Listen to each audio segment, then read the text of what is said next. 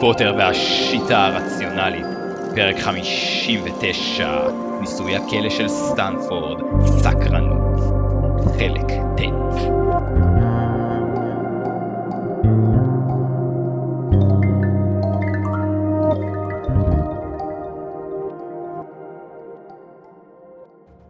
המטאטים הומצאו בתקופה שנקראה בפי המוקדגים ימי הביניים, כביכול על ידי מכשפה אגדית בשם סלסטיה רלבו, לכאורה נינת נינת נינתו של מרלין.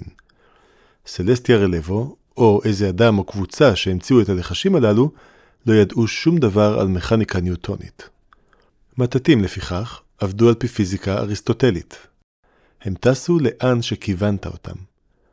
אם רצית לטוס ישר קדימה, כיוונת אותם ישר קדימה. לא היית צריך לדאוג לשמר דחף כלשהו כלפי מטה כדי לבטל את השפעת הכבידה. אם ביצעת פנייה עם מטאטה, כל המהירות החדשה שלו הייתה בכיוון החדש. הוא לא נע הצידה בגלל התנע שלו. למטאטים הייתה מהירות מקסימלית, לא תאוצה מקסימלית. לא בגלל משהו שקשור להתנגדות אוויר, אלא משום שלמטאטה היה אימפטוס אריסטוטלי מקסימלי שהלחש שלו היה יכול להפעיל. הארי מעולם לא הבחין בכך מפורשות, אף על פי שהייתה לו קואורדינציה טובה מספיק כדי לקבל את הציון הגבוה ביותר בשיעור תעופה. מטאטים עבדו באופן כל כך דומה לאיך שהמוח האנושי ציפה אינסטינקטיבית שיעבדו, עד שהמוח שלו הצליח להתעלם לחלוטין מהעובדה שהם מגוחכים פיזיקלית. הארי, ביום חמישי של שיעור התעופה הראשון, הוסח על ידי תופעות יותר מעניינות למראה, מילים שנכתבו על נייר וכדור אדום זוהר. אז המוח שלו פשוט השהה את הספק, סימן את המציאות של מטאטים כמקובלת, והמשיך ליהנות, בלי לחשוב על השאלה אפילו פעם אחת, על אף שהתשובה לה הייתה ברורה. אמת עצובה היא שאנחנו חושבים רק על חלק זעיר מכל התופעות שאנו נתקלים בהן. זה הסיפור על איך הארי ג'יימס פוטר אבנס ורס כמעט נהרג על ידי חוסר הסקרנות שלו. משום שטילים לא עבדו על פי פיזיקה אריסטוטלית. טילים לא עבדו כמו שמוח אנושי היה מצפה אינסטינקטיבית מדבר מעופף לעבוד. מטאטא מחובר לטיל, אם כן, לא נע כמו המטאטים הקסומים עליהם הארי היה רוכב מיומן. שום דבר מזה לא באמת חלף בתודעתו של הארי באותו הרגע.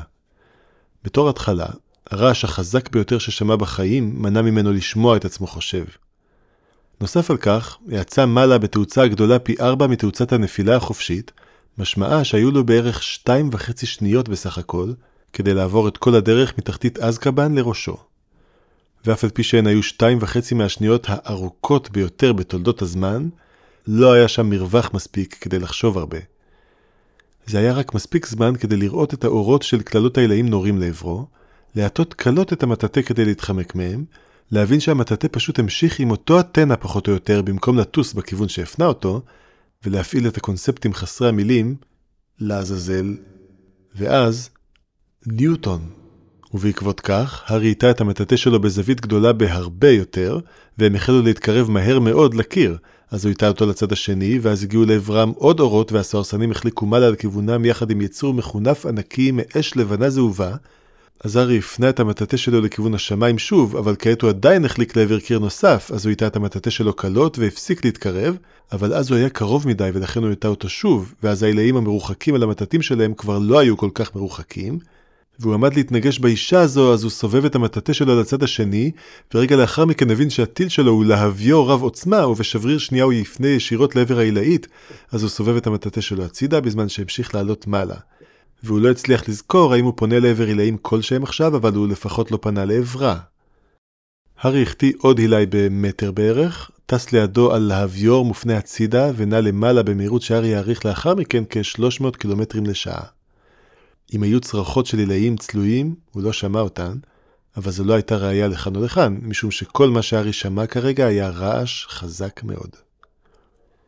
שתי שניות רגועות, אם כי לא שקטות, נוספות לאחר מכן, לא נראה היה שיש עילאים בסביבה, או סוהרסנים כלשהם, או יצורי להבה מחונפים ענקיים, והבניין העצום והנורא של אזקבן נראה קטן להפתיע מהגובה הזה. הארי הפנה את המטאטא שלו לעבר השמש, שבקושי נראתה דרך העננים. היא לא הייתה גבוהה בשמיים בשעה הזו ובחודש הזה בחורף, והמטאטא האיץ למשך שתי שניות נוספות בכיוון הזה, וצבר מהירות מדהימה מהר מאוד לפני שטיל הדלק המוצק כילה את עצמו. לאחר מכן, כשהארי הצליח שוב לשמוע את עצמו חושב סוף סוף, נשמעה רק שאגת הרוח מהמהירות המגוחכת שלהם, וידיו המחוזקות בקסם של הארי שאחזו במטאטה, בסך הכל התנגדו לגרר המאט שנוצר מתנועה מהירה יותר ממהירות טרמינלית. ואז הארי חשב על כל הדברים האלה, על מכניקה ניוטונית ופיזיקה אריסטוטלית ומטאטים וטילאות וחשיבות הסקרנות, ועל זה שהוא בחיים לא יעשה משהו כל כך גריפינדורי עד שלא ילמד את סוד חיי הנצח של אדון האופל, ולמה הקשיב לפרופסור קווירינוס אני מבטיח לך ילד, לא הייתי מנסה זאת אלמלא הייתי בטוח בהישרדותי שלי. קווירל, במקום לפרופסור מייקל, בן, אם תנסה לעשות משהו עם טילים בעצמך, אני מתכוון לכל דבר שהוא, בלי מבוגר מקצועי שמשגיח, אתה תמות וזה יגרום לאימא להיות עצובה, ורס אבנס. מה? צווחה אמיליה על המראה. הרוח גוועה לאיטה לרמה נסבלת כשהתנגדות האוויר האטה אותם. מה שנתן להארי הזדמנות מספקת להאזין לצליל הזמזום המצלצל שמילא את כל מוחו. פרופסור קווירל היה אמור להטיל לחש קווייטוס על צינור הפליטה של הטיל. כנראה שיש גבול למה שלחש קווייטוס יכול לעשות.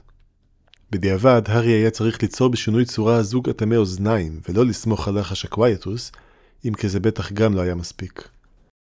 ובכן, ריפוי קסום בטח יכול לעשות משהו לנזק בלתי הפיך לשמיעה, לא, ברצינות, לרפואה קסומה בטח יש משהו שיכול לטפל בזה. הוא ראה תלמידים שהולכים לגברת פומפרי עם פציעות שנשמעו הרבה יותר חמורות. האם יש דרך להשתיל אישיות דמיונית לראש של מישהו אחר? שאל אפלפף. אני לא רוצה להמשיך לחיות בשלך. הארי דחף את הכל לאחורי מוחו. אין באמת משהו שיכול לעשות לגבי זה עכשיו. אם יש משהו שהוא כן צריך לדאוג לגביו, ואז הארי הביט סביבו, נזכר לראשונה לבדוק האם בלטריקס או פרופסור קווירל הועפו מהמטאטה. אבל הנחש הירוק עדיין נותר ברתמה שלו, והאישה המצומקת עדיין נאחסה במטאטה. פניה עדיין צבועות בצבע החולני, ועיניה עדיין בוהקות ומסוכנות. כתפיה רעדו כאילו היא צוחקת בהיסטריה, ושפתיה נעו כאילו בצעקה, אבל שום קול לא בקע. אה, נכון. הארי הוריד את ברדס גלימתו והצביע על אוזניו כדי שתדע שהוא לא שומע. מה שהוביל את בלטריקס לאחוז בשרביטה, לכוון אותו על הארי, ולפתע הצלצול באוזניו פחת, והוא הצליח לשמוע שוב. רגע לאחר מכן הוא התחרט על כך.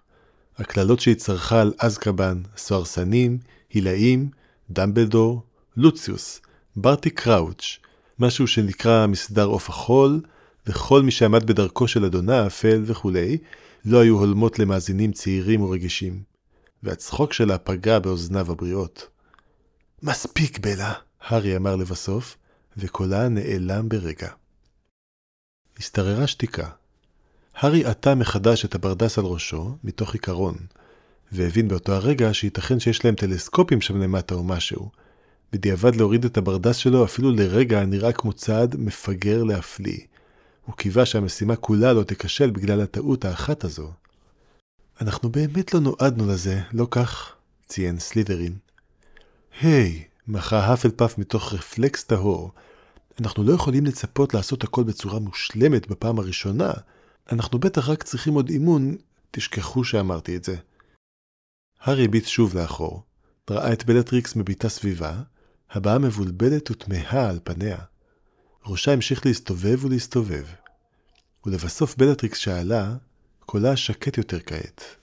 אדוני, איפה אנחנו? מה זאת אומרת? היה מה שהארי רצה לשאול, אבל אדון האופל לעולם לא יודע שלא הבין משהו, אז הארי השיב ביובש, אנחנו על מטאטה. האם היא חושבת שהיא מתה וזה גן עדן?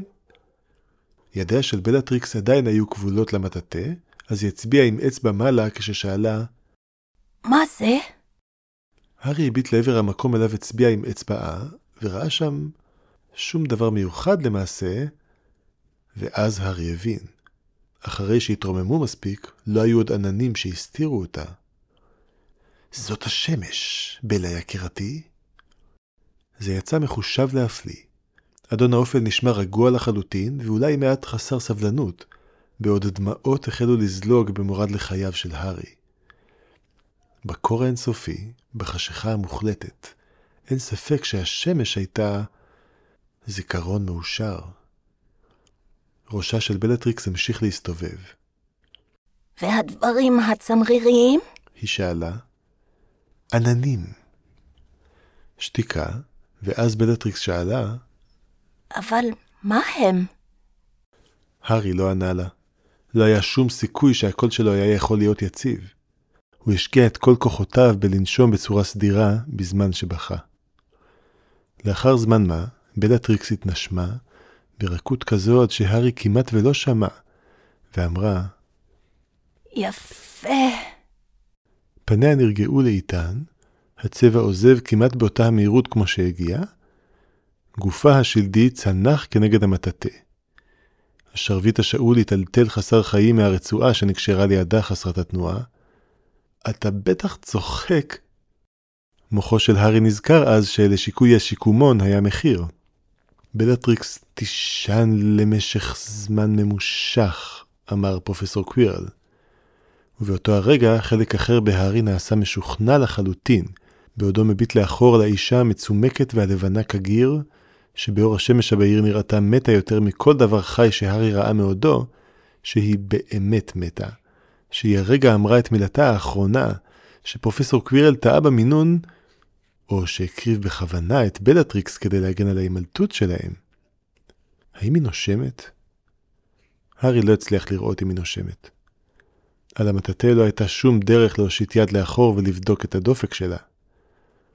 הארי המשיך להביט קדימה כדי לוודא שהם לא עומדים להתנגש בשום סלע מעופף, המשיך לכוון את המטאטא לעבר השמש, הילד הבלתי נראה והאישה האולי מתה רוכבים לעבר אחר הצהריים, בעוד אצבעותיו אוחזות בעץ כה חזק עד שהלבינו.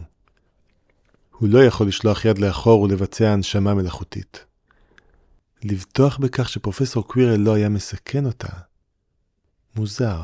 זה היה מוזר שאף על פי שבאמת האמין שפרופסור קווירל לא התכוון להרוג את ההילי, משום שזה באמת היה טיפשי, המחשבה על הרגעותיו של המורה להתגוננות כבר לא הרגיעה אותו. ואז הרי נזכר שעדיין לא בדק... הארי הביט לאחור ולחשש, מורה? הנחש לא זע ברתמתו ולא אמר מילה. אולי הנחש, משום שלא היה רוכב אמיתי, לא היה מוגן מהתאוצה, או שאולי קרבה כזו לסוהרסנים בלי מגן, אפילו לרגע בצורת אנימגוס, אילפה את המורה להתגוננות. זה לא טוב. פרופסור קווירל היה זה שאמור היה לומר להארי שבטוח להשתמש במפתח המעבר. הארי שינה את כיוון המטאטא באצבעות מולבנות, וחשב. הוא חשב חזק מאוד לזמן קצר בעל אורך לא ידוע, בו בלטריקס אולי נשמה ואולי לא, בו פרופסור קווירל עצמו אולי כבר לא נשם לזמן מה. והארי החליט שאף על פי שניתן להתאושש מהשגיאה שבשימוש במפתח המעבר שברשותו, לא ניתן להתאושש מהשגיאה של לא לספק למוח שלו חמצן. אז הארי לקח את מפתח המעבר הבא בסדרה מנרתיקו, בזמן שהאט את המטאטא עד שעצר באוויר הכחול הבהיר. הארי לא ידע, כשחשב על כך, האם היכולת של מפתח המעבר לפצות על סיבוב כדור הארץ כללה גם את היכולת להתאים מהירות באופן כללי עם הסביבה החדשה. הוא הצמיד את מפתח המעבר למטאטא, ואז הארי עצר, מחזיק את הזרד, תאומו של הזרד ששבר לפני מה שהרגיש כמו שבוע. הוא הרגיש אי רצון. נראה שהמוח שלו למד את הכלל בדרך מחשבתית של התניה אופרנטית, שלשבור זרדים זה רעיון רע. אבל זה לא באמת הגיוני, אז הארי שבר את הזרד בכל זאת. נשמע קול בום רועם מאחורי דלת מתכת סמוכה, שגרם לאמיליה לשמוט את המראה שהחזיקה ולהסתובב עם שרביטה בידה, ואז הדלת נפתחה וחשפה את אלבוס דמבלדור, עומד לפני חור גדול ומעשן בחומת הכלא. אמיליה! אמר הקוסם הזקן. לא היה זכר לקלות הראש הרגילה שלו. עיניו היו קשות כמו יהלומים מאחורי משקפי חצי השיער שלו. אני חייב לעזוב את אסקבן, ואני חייב לעשות זאת עכשיו. האם יש דרך מהירה יותר ממטאטא לצאת בתחום לחשי ההגנה? לא, אז אזדקק למטאטא המהיר ביותר שלך, ברגע זה! המקום שבו אמיליה רצתה להיות היה עם העילאית שנפגעה משלהבת השדים הזו, או מה שזה לא היה. מה שהיא צריכה לעשות, זה לגלות מה דמבלדור יודע. אתם! המכשפה הזקנה נבחה על הצוות מסביבה, תמשיכו לטהר את המסדרונות עד שתגיעו למטה. ייתכן שלא כולם נמלטו עדיין. ואז לקוסם הזקן שני מטאטאים. תוכל לתדרך אותי באוויר. הייתה תחרות מבטים, אבל אחת קצרה. משיכה חזקה ומעוררת בחילה תפסה מאחורי הקורקבן של הארי, חזקה משמעותית מהמשיכה שהעבירה אותו לאזקבן, והפעם המרחק שעבר היה גדול מספיק כך שהצליח לשמוע רגע של שקט, לראות את המרחב שבין המרחבים, בסדק שבין מקום אחד למשנהו. השמש שהאירה על השניים רק לרגע קצר, הוסתרה במהירות על ידי ענן גשם, בשעה שנורו מאזקבן בכיוון הרוח ומהירים ממנה. מי אחראי לזה? צעקה אמיליה אל המטאטה שטס כפסע מאחוריה, אחד משני האנשים. אמר דמבלדור בחזרה. איני יודע ברגע זה מי משניהם. עם הראשון אנחנו בצרות. עם השני אנחנו בצרות גדולות הרבה יותר. אמיליה לא בזבזה נשימה על הנחות. מתי תדע? קולו של הקוסם הזקן היה קודר. שלושה דברים הם צריכים בשביל שלמות, אם זהו זה. את בשר המשרת הנאמן ביותר של אדון האופל, את דם האויב הגדול ביותר של אדון האופל, ואת הגישה לקבר מסוים. חשבתי שהארי פוטר בטוח כשהניסיון שלהם כנגד אסקבן נכשל, אבל אני חושש כעת. יש להם גישה לזמן. מישהו עם מחולל זמן מעביר הודעות בשבילם. ואני חושש שניסיון החטיפה של הארי פוטר נערך כבר לפני מספר שעות. וזו הסיבה שאנחנו טרם שמענו על כך, בהיותנו באסקבן בו הזמן לא יכול ליצור בעצמו קשרים. העבר הזה קרה אחרי העתיד שלנו, את מבינה? ואם זה השני? צעקה אמיליה. מה ששמעה כבר הדאיג אותה מספיק. זה נשמע כמו האפל שבטקסים האפלים, ואדון האופל עצמו במרכזו. הקוסם הזקן רק הניד בראשו, פניו קודרות אף יותר. כשמשיכתו של מפתח המעבר נחלשה, השמש רק הציצה מעל האופק, נראית יותר כמו זריחה מאשר שקיעה, והמטאטה שלהם ריחף מעל סלע וחול בצבע כתום כהה, שסודרו בגבעות גושיות, כאילו מישהו לש את הקרקע כמה פעמים, ואז שכח לרדד אותה. לא רחוק מהם, גלים נעו על פני נוף אינסופי של מים, אף על פי שהקרקע מעליה ריחף המטאטה הייתה גבוהה מפני הים בכמה מטרים לפחות. הארי מצמץ למראה צבעי השחר, ואז הבין שמפתח המעבר היה בינלאומי. אוי! נשמעה צעקה נשית ונמרצת מאחוריהם, והארי סובב את המטאטה כדי לראות. גברת בגיל העמידה הרימה יד אחת לפיה במחוות קריאה ברורה והזדרזה קדימה. תוויה הנעימים, עיניה הצרות ואורה שהיה בצבע חום אדמה, העידו על גזע שלא היה מוכר להארי.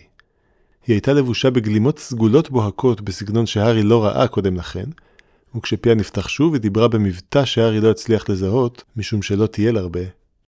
איפה הייתם? אתם מאחרים בשעתיים. כמעט ויתרתי עליכם. הלו? השתררה שתיקה קצרה. מחשבותיו של הארי נעו בצורה מוזרה, לאט מדי, הכל הרגיש מרוחק, כאילו יש שמשת זכוכית עבה בינו לבין העולם, ושמשה עבה נוספת בינו לבין הרגשות שלו, כך שהיה מסוגל לראות, אך לא לגעת. היא קמה לאחר שראה את אור השחר ואת המכשפה הנחמדה, וחשב שזה נראה כמו סוף הולם להרפתקה.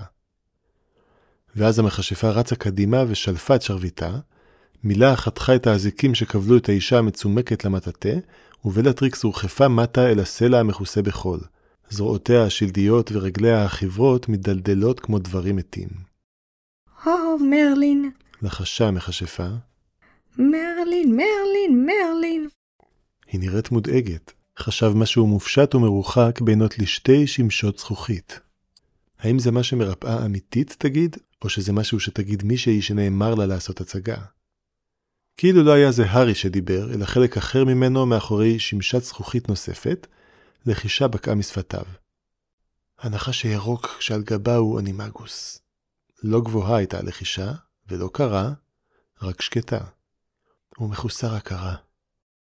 ראשה של המכשפה קפץ מעלה, להביט אל המקום באוויר הריק ממנו בקע הכל, ואז היא הביטה מטה לעבר בלטריקס. אתה לא מר ג'פה? זה היה האנימגוס, לחשו שפתיו של הארי.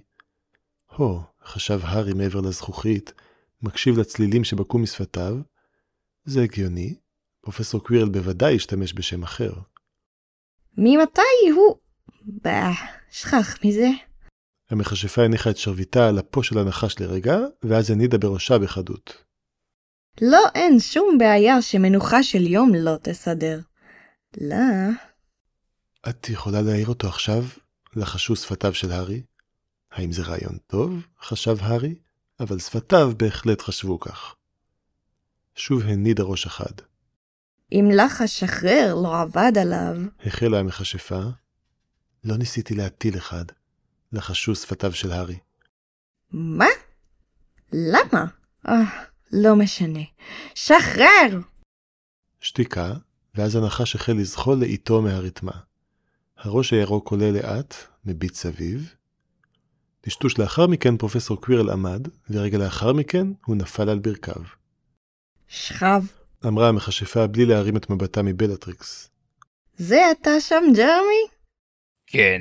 אמר המורה להתגוננות בקול ניחר למדי בזמן שנשכב על טלאי שטוח יחסית של סלע כתום ומכוסה חול. הוא לא היה חיוור כמו בלטריקס, אבל פניו היו חסרות דם באור השחר העמום. ברכות, עלמה קמבל בנקר. אמרתי לך, אמרה המכשפה, קולה חד וחיוך קל על שפתיה, קרא לי קריסטל. זה לא בריטניה, ואין לנו את הרשמיות שלכם פה. וזה דוקטור עכשיו, לא עלמה. התנצלותי, דוקטור קמבל בנקר. המשפט לווה בגיחוך יבש. חיוכה של המכשפה התרחב מעט, קולה התחדד. מי החבר שלך? את לא צריכה לדעת. עיניו של המורה להתגוננות היו עצומות כששכב על הקרקע. עד כמה זה השתבש? ביובש רב, תוכלי לקרוא על כך מחר, בכל עיתון עם מוסף בינלאומי. שרביטה של האישה טפח פה ושם, דוקר ובודק לכל אורך גופה של בלטריקס. התגעגעתי אליך, ג'רמי. באמת? אמר המורה להתגוננות, נשמע מופתע קלות. אפילו לא קצת. אם לא הייתי חייבת לך.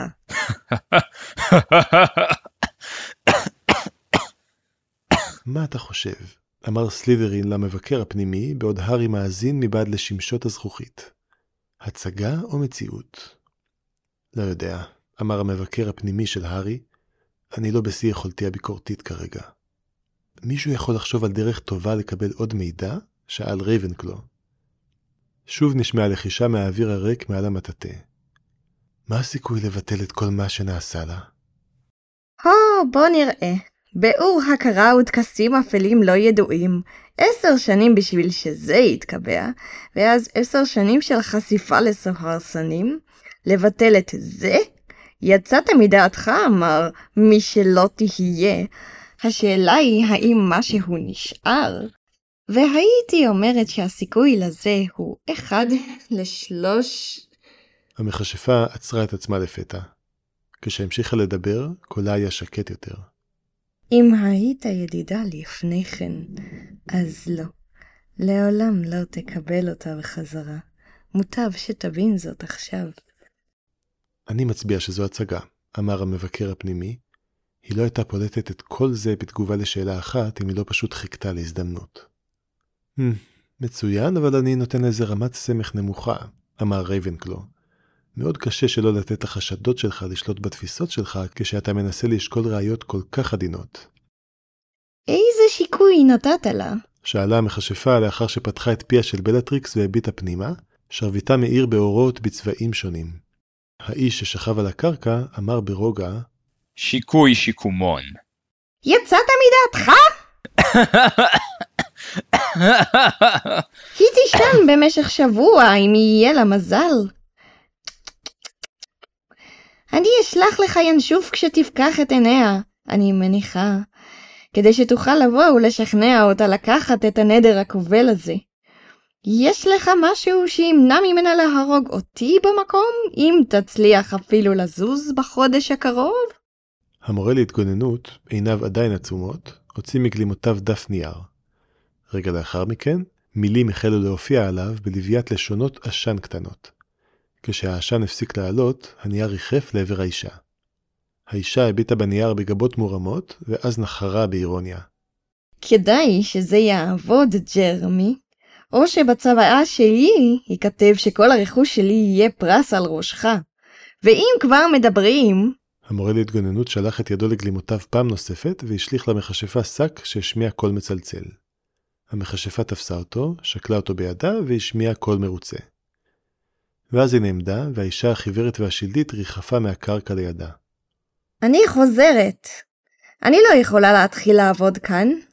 חכי, אמר המורה להתגוננות, ובתנועה קטנה לקח את שרביטו מידה של בלטריקס ומהרצועה. ואז ידו כיוונה את השרביט לעבר בלטריקס, עשתה תנועה מעגלית קטנה ולוותה במלמול שקט, אובליביאטה. זה מספיק. גערה המכשפה. אני לוקחת אותה מפה לפני שמישהו יעשה לה עוד נזק. יד אחת הצמידה את בלטריקס השלדית לצידה, והשתיים נעלמו בצליל פקיקה חזק של התעתקות. ואז נפלה דממה על המקום המלא גבעות, למעט תבשת הגלים החולפים ומשב הרוח הקל. אני חושב שההצגה הסתיימה, אמר המבקר הפנימי. אני נותן לה שני כוכבים וחצי מתוך חמישה. היא בטח לא שחקנית מנוסה מאוד. אני תוהה אם מרפאה אמיתית תיראה מזויפת יותר משחקנית שמעמידה פנים? תהה רייבנקלו. כמו לראות תוכנית טלוויזיה, כך זה הרגיש. כמו לראות תוכנית טלוויזיה שלא ממש התחברת לדמויות שבה. כך הכל הרגיש מעבר לקירות הזכוכית. איכשהו הארי הצליח להזיז את שפתיו בעצמו, לשלוח את קולו שלו אל אוויר השחר הדומם, ואז הוא הופתע לשמוע את השאלה שלו. כמה אנשים שונים אתה בכלל? האיש החיוור שעל הקרקע לא צחק, אבל ממקום מושבו על המטאטה, הארי ראה את זוויות פיו של פרופסור קווירל עולות מעלה. קצהו של חיוך אירוני מוכר. איני יכול לומר שטרחתי לספור. כמה אתה?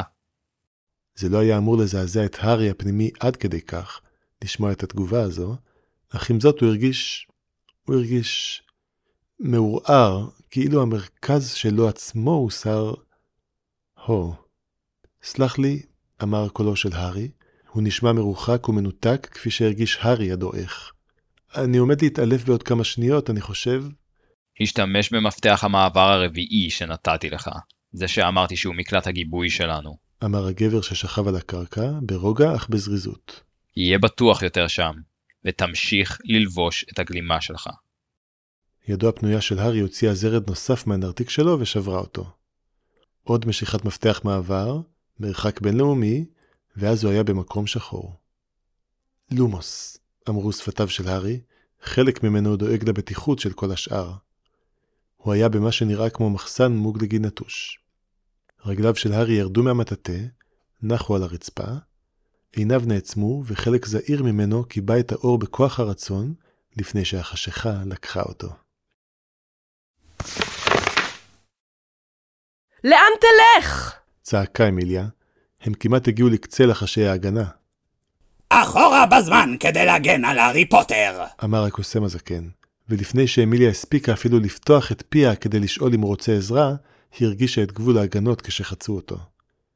נשמע פופ של התעתקות, והקוסם ועוף החול נעלמו, מותירים מאחוריהם את המטאטא השאול.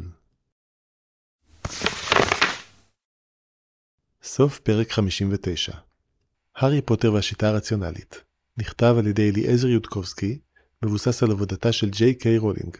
תורגם לעברית על ידי קהילת רציונליות ישראל.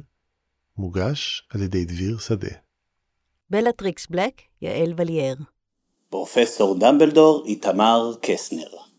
דוקטור קמבלבנקר, מקריאה עדי קוטלר וייס. פרופסור קווירינוס קווירל, ליאור שמואל.